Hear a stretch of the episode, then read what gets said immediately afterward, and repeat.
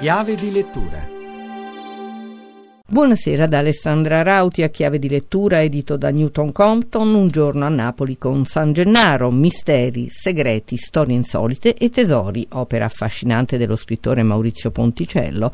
Già dal titolo si capisce che è un ritratto a tutto tondo del celebre santo, ma ascoltiamo Maurizio Ponticello. Il libro è un ritratto di San Gennaro, ma anche delle tante storie che convergono su di lui, 1700 anni in cui il santo è protagonista protagonista, ma è anche protagonista la città, una città del mezzogiorno d'Italia, ma una capitale europea. San Gennaro è un santo grandioso e molto poco napoletano a dispetto di quello che si pensi, addirittura per certi versi più conosciuto all'estero che non a Napoli. Nel libro lei parla di un santo glocal, ma che vuol dire? È tra globale e locale. La potenza di San Gennaro, dicevamo, va oltre i confini napoletani. Numeri incredibili quelli di San Gennaro, 25 milioni di devoti sparsi per il mondo, ma addirittura l'abbiamo trovato in Madagascar. Questo è una particolarità perché lui, pur essendo un santo globale, conserva l'identità partenopea. Non si può non prescindere da San Gennaro se ci si vuole confrontare o si vuole studiare l'identità partenopea più profonda. Laico e pagano, può un santo della Chiesa Cattolica essere definito in questo modo? Certamente, anche perché chi conserva il culto di San Gennaro è la deputazione della Real Cappella del Tesoro di San Gennaro, deputazione al 100% laica, in virtù di un patto notarile del 1527 tra i nobili e il popolo napoletano e il santo, per cui si diceva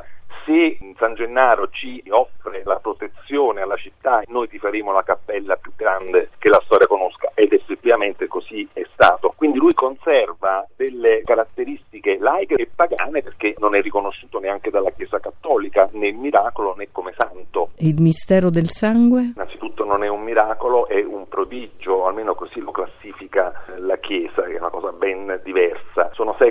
Eh, studiosi, scienziati, curiosi se ne occupano. Per venirne a capo bisognerebbe soltanto fare del sangue un punto di osservazione. Non abbiamo idea di come si comporti il sangue gli altri giorni all'anno, a parte le uscite delle feste gennariane. È chiuso dentro e non sappiamo se si scioglie, si coagula, non sappiamo nulla. Quindi questo è il punto fondamentale per cercare di comprendere questo prodigio.